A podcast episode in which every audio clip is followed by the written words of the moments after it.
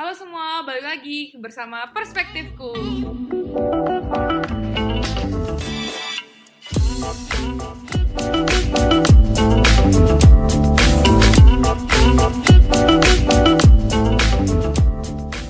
Ya, jadi sehubungan dengan topik week kali hari ini, kita kedatangan Nathan Azaria dari dunia teknologi. Jadi boleh dong kenalan dulu nih makanya sama Nathan. Halo. Halo Um, boleh dong kenalin diri sekarang lagi jadi apa Boleh. atau mungkin ceritanya gimana menjadi role sekarang. Boleh. Um, aku sekarang software engineer di Facebook di um, Bay Area di Menlo Park di HQ-nya Facebook ini di Amerika. Um, sekarang aku kerja di tim Integrity Rule Engines. Um, kita bikin sistem yang dipakai oleh tim-tim lain di Facebook untuk ngenandain kayak konten mana yang spam misalnya, konten mana yang pornografi, konten mana yang tidak boleh di Facebook supaya kita bisa hapus dan kita bisa ban orangnya misalnya. Dan ini timnya dipakai, um, produk tim kita dipakai oleh berbagai macam tim, nggak cuma Facebook doang, termasuk Instagram dan WhatsApp juga. Wow, nice. Scope-nya gede banget ya berarti karena udah di Facebook. Facebook kan juga include Instagram, WhatsApp. Iya, ada Instagram, WhatsApp, Oculus, bahkan kayak yang di Ads ada Audience Network juga. Banyak hal yang mungkin nggak semua orang tahu. benar benar benar. Em, Iya, jadi kan sekarang udah di Facebook nih, tapi mungkin boleh dong cerita-cerita gimana pertama kali kita kayak lempar balik ke belakang jauh lagi ya. Gimana pertama kali mulai masuk dunia teknologi? Soalnya sobat perspektif ini kan sekarang banyak yang penasaran gitu ya, karena mereka kan mungkin lagi mahasiswa atau lagi bingung-bingung tentang karir. Jadi gimana sih cara pertama kali masuk computer science gitu? Kenapa? Ah, ya dulu sebenarnya kan sempat di dulu sempat ikut olimpiade pas masih SMA. Dulu sempat ikut olimpiade matematika.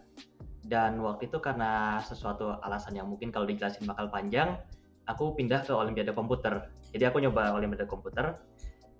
Dan ternyata aku lebih jago di komputer dibanding di matematik. Jadi ya aku akhirnya ketagihan juga ngerjain soal komputer programming Um, kan kalau kalau matematik kita kerjain soal harus ada yang koreksi nggak tahu benar atau salah. Komputer kita kerjain bikin kodenya otomatis langsung tahu benar atau salah. Jadi ya ketagihan juga. Terus akhirnya ikut olimpiade sampai internasional waktu itu di Italia sekali di Australia sekali. Dapat medali perak untuk dua-duanya. Um, dan dari situ ya lanjutin. Karena suka programming di situ ya ya udah lanjutin aja ke kuliah kan. Jadi kuliahnya computer science juga. Um, di NUS waktu itu di Singapura waktu itu sambil ikut-ikut lomba juga sambil ngeliat-liat um, arahnya ke kalau kerja gimana juga kan. Jadi ngeliat-liat um, internship. Um, waktu itu pas tahun kedua ke tahun ketiga aku sempat apply ke Google tapi kebetulan nggak dapat waktu itu. Akhirnya aku waktu itu intern di Garena di Singapura. Um, kalau yang kurang tahu Garena mungkin lebih kenal sama Shopee. Shopee itu satu company sama Garena jadi waktu itu sempat intern di sana tiga bulan kurang lebih. Um, terus untuk waktu itu sempat apply Facebook juga tapi dibilangnya belum belum eligible belum bisa karena mereka cuma cari yang tahun terakhir. Tapi mereka bilang bakal dikontak lagi tahun depan. Jadi tahun depannya dikontak lagi sekitar bulan Agustus. Waktu itu bulan Agustus padahal buat internship tahun depannya. Buat buat Mei tahun depannya. Jadi super early. Jadi waktu itu dikontak lagi um, interview um, waktu itu dapat waktu itu apply buat internship di uh, Facebook US tapi dikasihnya kebetulan di London justru. Jadi ya waktu itu bulan Mei intern mulai intern di Facebook London aku intern di tim React Native. Jadi waktu itu ngerjainnya iOS jadi um, masuk di React Native. Dan kalau di Facebook itu sistemnya di internshipnya kalau kita perform bagus kita bakal dikasih return offer. Jadi nggak ada proses Iya, iya. apa pun lagi. Return offernya cuma tergantung kamu seberapa bagus di internship. Um, sempet lihat-lihat juga kan kayak bisa sempet apply company lain juga atau enggak tapi ternyata nggak sempet ya udah jadi ya akhirnya accept Facebook. Jadi waktu itu accept Facebook buat full time tapi waktu itu harus beresin kuliah dulu kan. Jadi beresin kuliah terus waktu itu sambil nunggu proses visa dan segala macam buat full time aku nganggur sekitar setengah tahun kan kayak gak ada kerjaan. Jadi waktu itu nanya-nanya di Indo eh daripada nganggur bisa kerja di mana dulu nggak ya? Waktu itu waktu itu jadi um, sempat nanya Mas Aino Najib di Traveloka dulu. Jadi waktu itu nanya dia bisa nggak apply ke Traveloka buat kayak berapa bulan gitu sambil nunggu? Terus kayak akhirnya ya apply. Waktu itu akhirnya kerja di Traveloka beberapa bulan. Ya kayak intern lah tapi full time. Um, jadi habis itu ya habis itu habis dari Traveloka beres pindah ke Facebook US dan uh, sorry Facebook UK, UK di London setelah tiga tahun pindah ke Facebook US waktu itu karena um, pas awal-awal sebenarnya nggak betah di London sih. Um, Waduh. Jadi jadi waktu itu awal-awal nggak betah di London, minta pindah. Pas udah mau pindah, udah sebenarnya udah nyaman juga di London. Tapi ya udah terlanjur ngurus ya udahlah pindah aja lah pengalaman baru kan. Mm -mm. Ya itu kenapa aku sekarang bisa di Facebook US di sini. Panjang banget ya journey-nya. Berarti udah dari udah dari berapa negara ya actually itu kan sempat di Traveloka di Indo terus sempat di NUS internship di Garena itu di Singapura terus pindah ke UK sampai akhirnya sekarang di US itu gimana sih ceritanya itu I think bukan not only dari software engineer perspective I think inside dan outside career it must be hard susah ya kalau buat kayaknya harus pindah-pindah dan menarik gitu pengalamannya untuk diceritain mungkin boleh cerita gimana pengalaman pindah-pindah negara sebagai profesional ah iya sebenarnya ya pindah-pindah um, lumayan berat juga sih. Um, sebenarnya mungkin secara kerjaan kan kurang lebih sama aja lah. Mungkin ada beda culture antara kerja di Inggris sama di Amerika, sama di Singapura sama di Indo beda. Tapi sebenarnya yang lebih berat itu ya um, di luar kerjaan. Kayak awal-awal pindah dari Indo ke Singapura, kan temannya berubah lagi. Kayak nggak bisa bawa semua temannya ke Singapura juga kan? Iya benar um, jadi temen temen temen dekat di Singapura juga um, pas pindah ke London jadi berat juga. Soalnya apalagi kan kalau Indo ke Singapura kurang Jauh. lebih sama lah pagi malamnya time zone-nya masih sama. Tapi pas pindah dari Singapura ke London iya, lebih berat lagi karena time zone-nya beda uh -uh. pas kita bangun mereka tidur kita tidur mereka bangun. Iya. um, jadi jadi ya itu itu sebenarnya satu hal yang bikin lumayan gak betah pas awal-awal di London juga sih. Iya, soalnya iya, kan iya. jadi harus cari teman lagi. Aku ke London juga waktu itu nggak terlalu kenal banyak orang. Waktu itu cuma kenal satu orang yang ketemu, kebetulan ketemu di lomba Rubik di Bangkok waktu itu. Um, jadi aku sempat kontak sama dia lagi.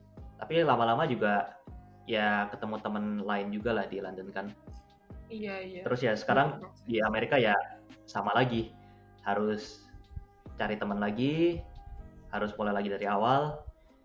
Tapi kalau melihat sisi positifnya, sekarang kalau aku butuh, kalau aku mau chat sama temen, pasti ada yang bangun.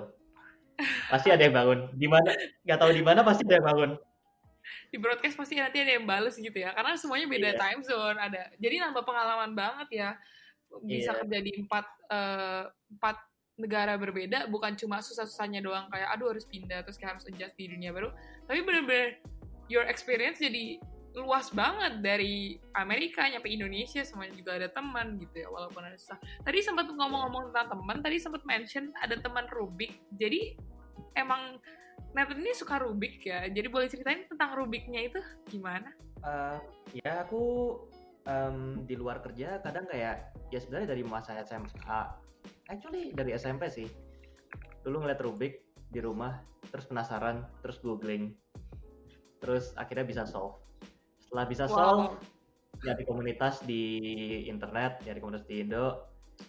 Jadi ya lama-lama jadi hobi juga lah. Sampai akhirnya lumayan lumayan lumayan banyak praktis main Rubik. Sampai akhirnya ikut kompetisi-kompetisi juga. Waktu itu aku bahkan sempat megang ranking 2 sedunia buat event Rubik's Cup. Wow. Dulu sempat ikut World Championship di Bangkok juga itu tempat di mana aku ketemu, ketemu. teman yang di London tadi. Wah, keren banget parah Rubik's Cube. Jadi sebenarnya aku juga kayak waktu di London pernah ngeliat net itu main Rubik's Cube. Rubik's Cube itu yang gede banget kayaknya. Berapa kali berapa tan paling gede kayaknya? Um, aku sebenarnya paling gede yang kubus punya sampai 7 kali 7 kayaknya. Kayaknya aku nggak nggak punya yang lebih gede lagi deh. Ya itu 7 kali 7 itu yang paling gede yang dilombain di kompetisi iya iya bener banget terus kayaknya pernah visit juga Desnetten tuh kayak kalendernya tuh pakai Rubik's Cube gitu. Jadi setiap hari harus di solve gitu. Jadi kayak wow, emang udah kayak hebat Iya. banget. Iya. itu Rubik's stick, ada stiker yang kalender gitu Iya sih kan? jadi bisa Iya, banget. bisa show uh, hari apa pun Iya iya iya iya. Nah, ya, kita kan tadi udah bahas nih yang di luar-luar terus kayak oh Rubik's Cube membantu banget dan lain-lain. Kita sekarang mau ngomongin tentang mungkin lebih ke career progression ya. Tadi udah ngomongin tentang luar karirnya tentang empat negara berbeda. Nah, di, di empat negara berbeda ini kan juga role-nya berbeda-beda ya kayaknya. Kayak rada ganti-ganti juga. Boleh dong ceritain gimana perubahan tanggung jawab dari yang dulunya intern di dunia teknologi sampai yang sekarang udah role-nya udah take up a role as a tech lead ya di Amerika. Hmm, ya sebenarnya ya jadi dari awal kan dari dari intern sampai sekarang ini role-nya beda dan kebetulan bidangnya juga lumayan beda. Pas intern waktu itu aku ngerjain iOS dan selama jadi intern itu biasanya kita cuma dikasih satu proyek yang lumayan kecil yang Hmm. self-contained. Jadi kayak nggak terlalu tergantung sama orang lain. Jadi kayak masa kan gawat kan kalau misal intern tapi kayak ternyata ada project lain yang keblok gitu loh. Jadi biasanya buat intern proyeknya lumayan simple dan self-contained dan itu cuma buat supaya kamu bisa buktiin bahwa kamu bisa produktif. Jadi yang penting biasanya lebih ke arah productivity, bisa komunikasi sama orang lain, bisa bisa kolaborasi sama orang lain, itu penting juga. Ya buat intern cuma sampai situ aja. Nah waktu itu pas pindah ke London pas buat full time, sebenarnya pas awal-awal ya kurang lebih sama aja sama intern.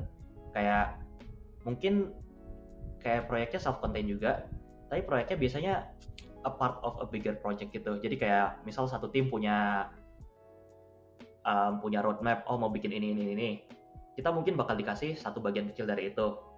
Kita di expect buat bisa ngerjain itu sendiri, atau mungkin dengan bantuan orang lain lah. Tapi kayak responsibility-nya di kamu buat kerjain bagian itu. Terus selama kalau maju lagi sedikit, makin makin kita naik, sebenarnya makin satu kita makin bisa kolaborasi sama orang lain, dua kita makin bisa set direction sama vision dari proyek yang kita handle. Waktu itu pas di London awal-awal kan lumayan ya basic, tapi makin ke belakang mulai makin um, banyak proyek yang kerjainnya bareng sama orang lain. Dan sekarang pas di Amerika ini proyeknya lebih lebih ambigu, lebih nggak jelas kayak kita sebenarnya Hmm. mau bawa proyek ini ke mana. Lebih lebih nggak Oh. tentu. Kita lebih punya kontrol kita mau bawa proyek ini ke arah mana. Apalagi aku kan sekarang kerjanya infra ya dibanding produk.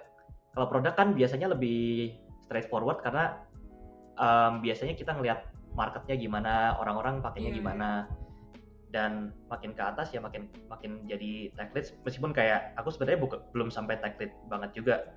Kita butuh buat bisa bimbing orang lain juga lah. Bener-bener, iya.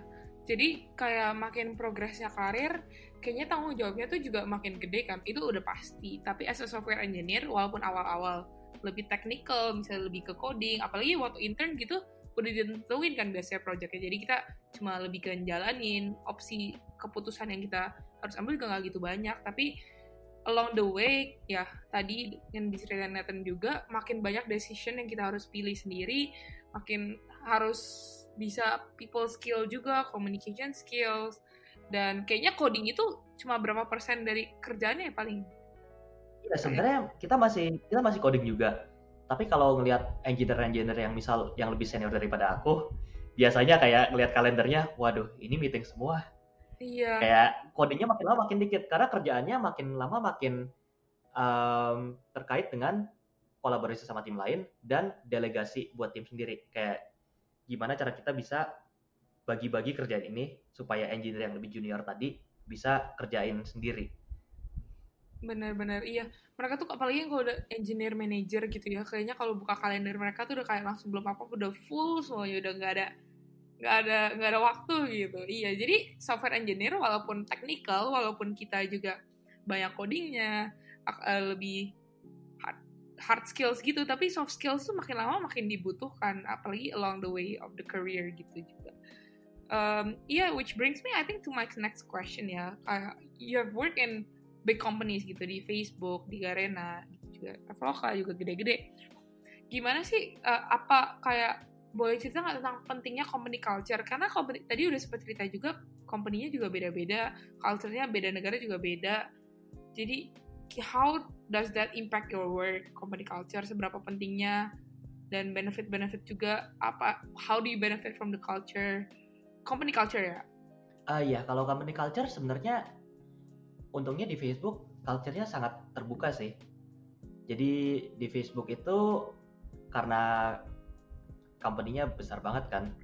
Iya. jadi kita sering banget butuh kayak tanya orang eh sistem ini sebenarnya kerjanya gimana? Kita kita butuh kerjaan ini nih gimana caranya? Um, jadi ya bakal banyak kerjaan yang kita butuh um, tanya orang. Dan banyak sekali orang-orang yang sangat pintar di Facebook juga dan mereka untungnya open. Kayak jarang banget ketemu orang yang kayak misal kalau ditanya eh bisa ajarin ini nggak nggak ada waktu sorry ya. Nggak nggak ada ya, kayak ya, gitu ya nggak ada nggak ada. Dan itu sangat penting di company karena Facebook yang sangat besar. I think people kira kayak that you mention about oh banyak pertanyaan kayak orang-orang ekspektasinya kalau orang di Feng gitu di yang company gede-gede di Facebook itu kayak, kayaknya semua orang jenius, semua orang takut kalau Facebook kayak dulu aku personally juga waktu pernah masuk company gede kayak takut banget kayak ekspektasinya ah kayaknya semua orang udah bisa semua deh semua orang udah jago banget. Dan kayaknya kalau aku nanya-nanya terus kayaknya kok kalau mau bisa masuk sini? gitu kan. Kayak ada imposter syndrome juga jadinya. Tapi padahal di dalam company tuh mereka very embrace kayak oh they acknowledge bakal banyak imposter syndrome mereka acknowledge banyak training training juga. Iya gak sih? Ah iya sih. Kayak sebenarnya kayak di dalam Facebook juga yang ngelihat orang-orang juga sebenarnya mungkin kelihatannya kayak jago-jago semua juga meskipun udah di dalam tapi ya one thing that my tech lead used to say is that if if you don't see any reason why something is made that way, maybe there is no reason there.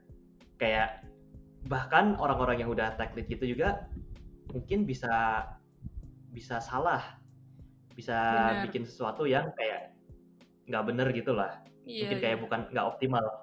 Jadi ya satu culture lagi yang lumayan penting di Facebook itu kita nggak blame orang kalau misal tiba-tiba orang bikin sesuatu kayak merusak Facebook um, kita investigasi kita lihat lagi tapi selama investigasi itu kita nggak nyari siapa yang salah yang kita cari adalah kenapa kesalahan itu bisa terjadi gimana cara kita bisa ubah sistemnya supaya kesalahan itu nggak mungkin terjadi lagi ini Jadi, mindset yang bagus banget sih. Ya mindsetnya lebih ke arah proses bukan lebih ke arah orang. Karena kita tahu kalau orang orang itu kayak ya pasti ada salahnya lah. Kayak gak mungkin kita expect seseorang buat jadi perfect.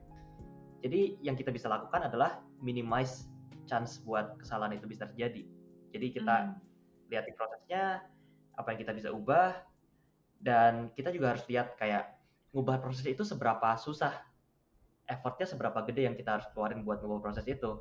Soalnya kalau ngubahnya terlalu susah kan ya kadang ya kita mending percaya orangnya aja kalau misalnya ternyata bikin sistemnya butuh dua tahun gitu. Jadi ya ada trade off-nya lah. Iya iya iya. Maksudnya bagus sih. Jadinya lebih fokus ke lebih efisien juga ke pekerjaannya daripada mungkin kita ngeblame orang dan lain-lain. Culture-nya uh, emang tadi yang aku udah sempat bilang juga culture-nya harus berani nanya juga cari tahu tentang orang ya cari tahu tentang prosesnya lebih fokus ke productivity gitulah ya daripada daripada nyalain orang misalnya gitu nah yeah. tadi kan udah ngomongin tentang culture big company ini dan I think you've worked in different scales of company juga misalnya uh, and then maybe you wanna talk about kira-kira apa sih yang beda dari experience kerja di big company sama experience di small company in terms of maybe resources and then kayak your learning development dan lain-lain. Um, ya, jadi kayak aku kan aku sejauh ini kerja di beberapa company, mungkin kecilnya juga nggak sampai kecil-kecil banget kayak startup gitu juga ya. Paling kecil ya mm-hmm. Traveloka dan Garena itu juga dua-duanya udah lumayan gede. Iya. Tapi yang terasa itu um, kalau di big company produknya udah sangat diversify gitu kan. Kita biasanya cuma ngerjain satu bagian kecil dari produk itu. Biasanya produknya udah established. Kayak ngeliat Facebook, berapa sering sih Facebook lu ganti lumayan jauh? Sebenarnya biasanya um, change yang kita buat itu nggak segede itu sampai orang notice.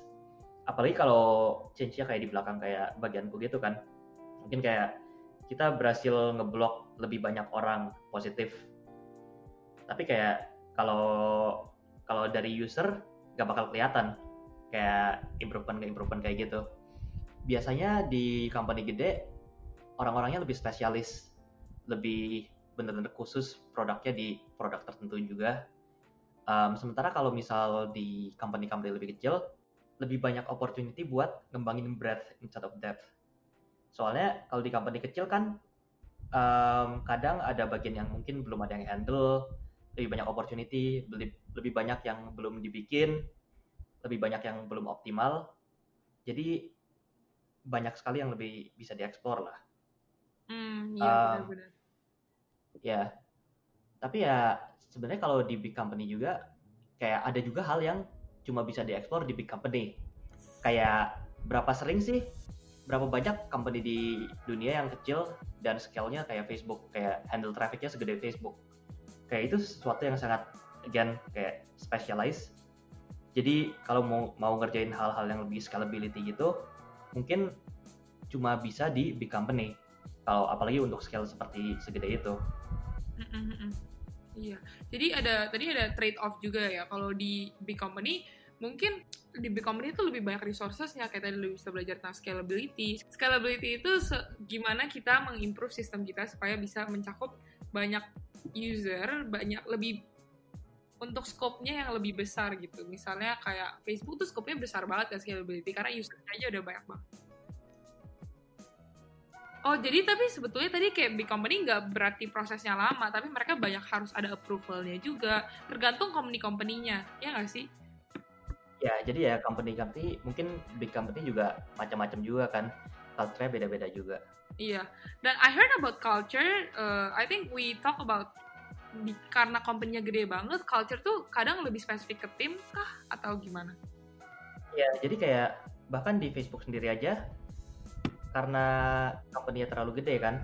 Iya. Ya, antara organisasi-organisasi tertentu kayak di dalam Facebook um, sebenarnya culture-nya agak beda-beda juga. Um, kayak misal dulu aku sempat kerja di workplace pas di London itu produknya um, itu kayak bayangin kayak Facebook tapi buat company. Dan itu customernya belum terlalu banyak juga. Jadi um, interaksinya lebih mirip sama startup. Kayak startup hmm, iya, tapi iya. di backing sama Facebook. Kayak pakai sistem-sistem Facebook. Tapi oh, selama di selama di workplace itu kerasa banget bahwa kita lebih dekat sama each other. Kayak lebih banyak yang bisa kayak yang tadi aku bilang lebih banyak yang bisa dieksplor karena yeah. produknya juga masih baru kan Iya. Um, sedangkan kalau dibandingin sama sekarang di tim infra di integrated role engine, um, produknya itu lumayan core ke Facebook. Kayak kalau ini rusak, tiba-tiba banyak konten-konten yang harusnya nggak di Facebook, jadi iya. bisa di post itu. Mm-mm. Jadi lebih udah udah lebih ex, udah lebih udah existing, Mm-mm. lebih buat ngeganti sesuatu mm. hal lebih banyak yang harus dipelajari benar, benar. Um, lebih banyak yang kita harus kolaborasi iya nah kalau tadi kan udah ngomongin tentang jadinya kayaknya ada kalau dari yang aku kumpulin dari omongan tadi ada hubungannya dengan making impact. I feel like kita as an engineer, we always wanna make impact gitu kan. Pengen bikin impact buat perusahaannya, untuk customernya, untuk society. Apakah ada perbedaan? Gimana sih rasanya making impact in a big company? Karena biasanya orang kan mikir, oh big company produknya gede-gede banget, kita pakai produknya. But do you feel like karena timnya banyak banget gitu, what do, how do you actually make impact as an engineer in a big company? How do you feel um, about making impact? Um, impact itu di Facebook itu sesuatu yang sering banget diomongin. Kayak oh, menarik. Ya, kita kita sering banget ngomong kayak we're your your goal is to make impact your goal is to make impact in like the same amount of like kayak okay let let me rephrase that um, so we talk a lot, lot in Facebook about making impact, and that is one of the most important thing as a software engineer that you can do in Facebook.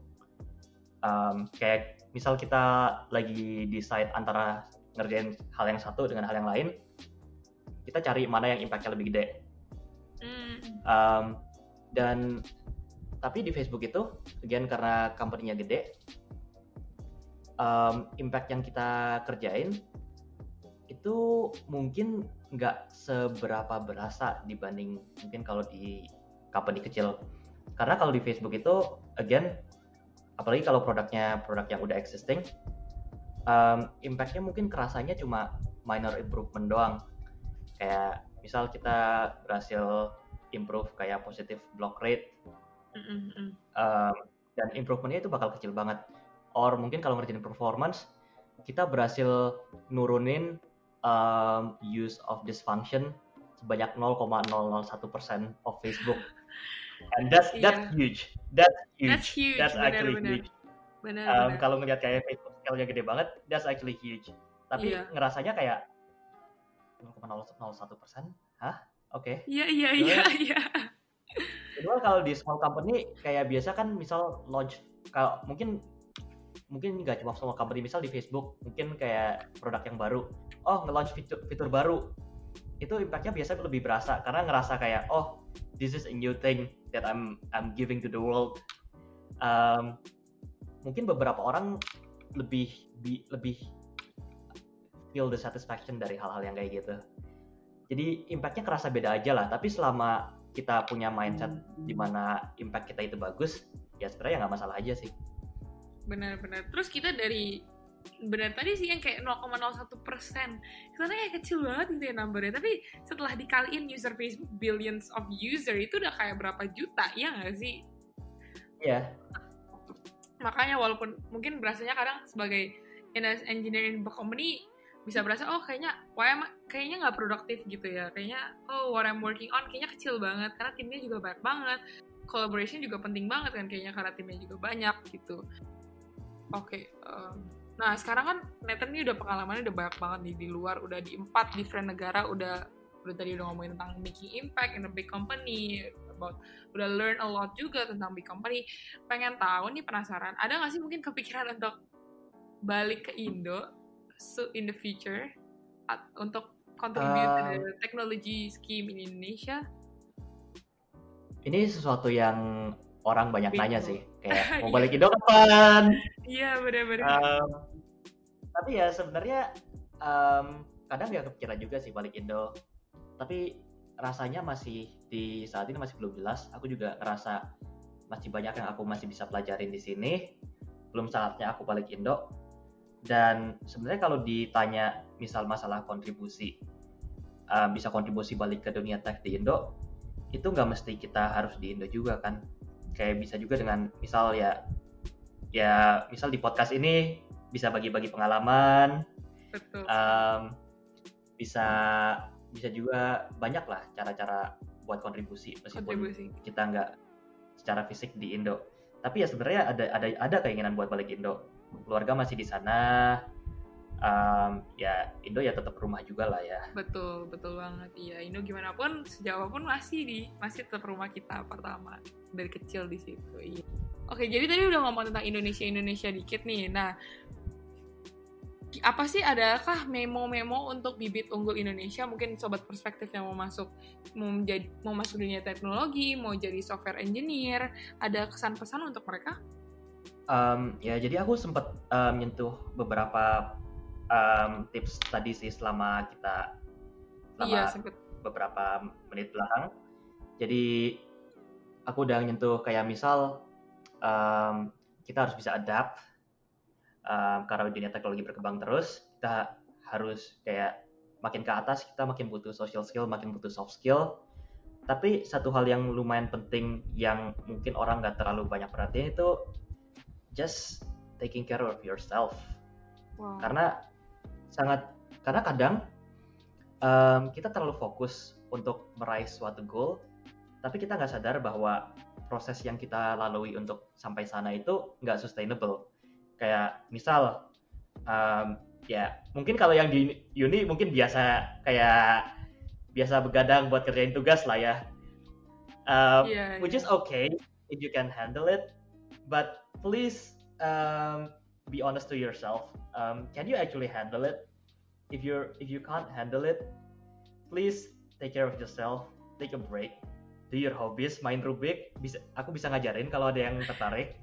Um, oh, iya do your hobbies, main game, main anything, do sports, do anything really. Make sure that you're mentally fine. That that comes before everything.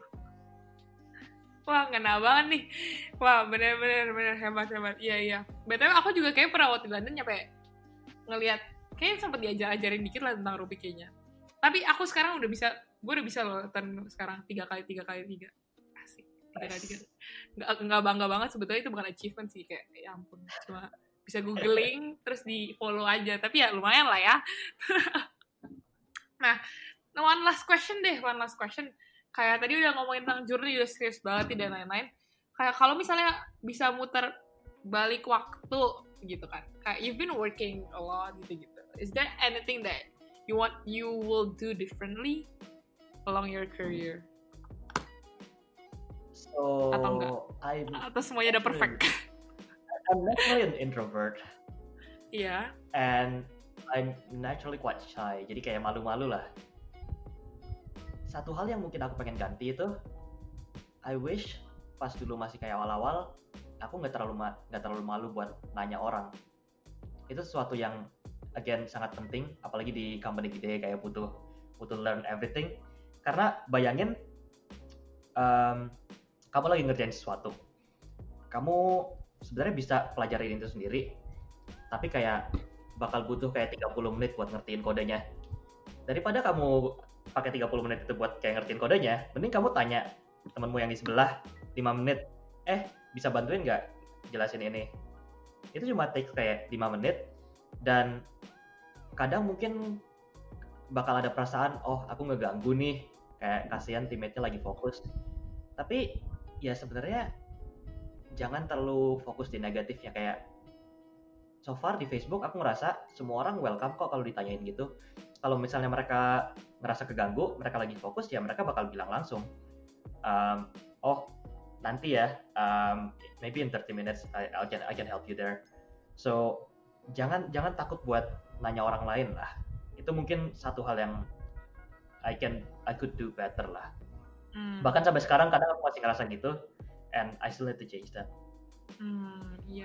I think ini pesan pesan buat semua orang juga kali ya, buat bukan buat misalnya software engineer di big companies gitu. I think it's very ini juga relevan untuk semua yang mau mulai karir untuk berani bertanya dan lebih terbuka tentang tentang kekurangan kita gitu. Apa yang karena pasti ada orang yang harusnya mau membantu kita. Aku sebetulnya ada satu pertanyaan lagi nih kalau boleh. Kayak tadi kan udah ngomongin journey aku pengen tahu uh, recommended nggak sih untuk work in a big company? Untuk work abroad in the big company? Um it's quite an experience. It's an experience that you can't really get anywhere else. Um kayak kalau bisa dan kalau kamu ngerasa mungkin kamu tertarik kerja di big company then do it. Um, mungkin aku nggak bakal rekomend kalau kalian misal ngerasa oh kayak aku kan tadi udah jelasin kayak di company kayak apa kan. Misal ngerasa oh aku sebenarnya nggak terlalu tertarik kalau impactnya kerasanya nggak terlalu gede gitu kan. Kalau misalnya dari cerita aku yang tadi um, kamu ngerasa nggak bakal cocok di big company then you can just choose to go to other like smaller companies. It's not for everyone but if you're still thinking about it I would recommend trying it out benar-benar iya sih. Jadi ya big company ada pros and cons-nya juga sebetulnya. Nggak selalu shining kayak oh big company wow keren banget dan lain-lain. Ada pros and cons tadi kayak Nathan juga bilang.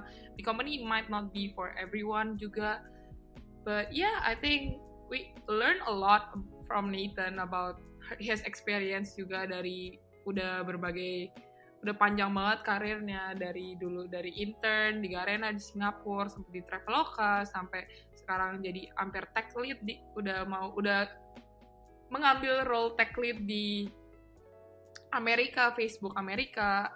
Nah, jadi in conclusion dari mungkin kesimpulan kita kan hari ini udah ngomongin panjang banget tentang big communist. Nggak tahu gue udah nyebut big communist berkali-kali gitu ya. Dan bagus emang, learning developmentnya juga udah bagus banget. Uh, career wise juga bagus. Tapi as Nathan mention, banyak hal juga di luar career yang kita harus harus consider seperti your personal life and then gimana oh tadi juga di balik itu juga kita harus nyesuaiin ke hidup di berbagai negara tadi experience-nya jadi banyak banget perspektif tentang kerja di big company dan tadi as Nathan has mentioned before big company might not be for everyone karena di hidup ini bukan cuma karir juga gitu dan bukan kayak big company wah dewa dan lain-lain gitu dan ya, yeah, I think that's all for today. Thank you so much for listening to the podcast. Nathan, mungkin do you have any last remarks for our sobat perspektif?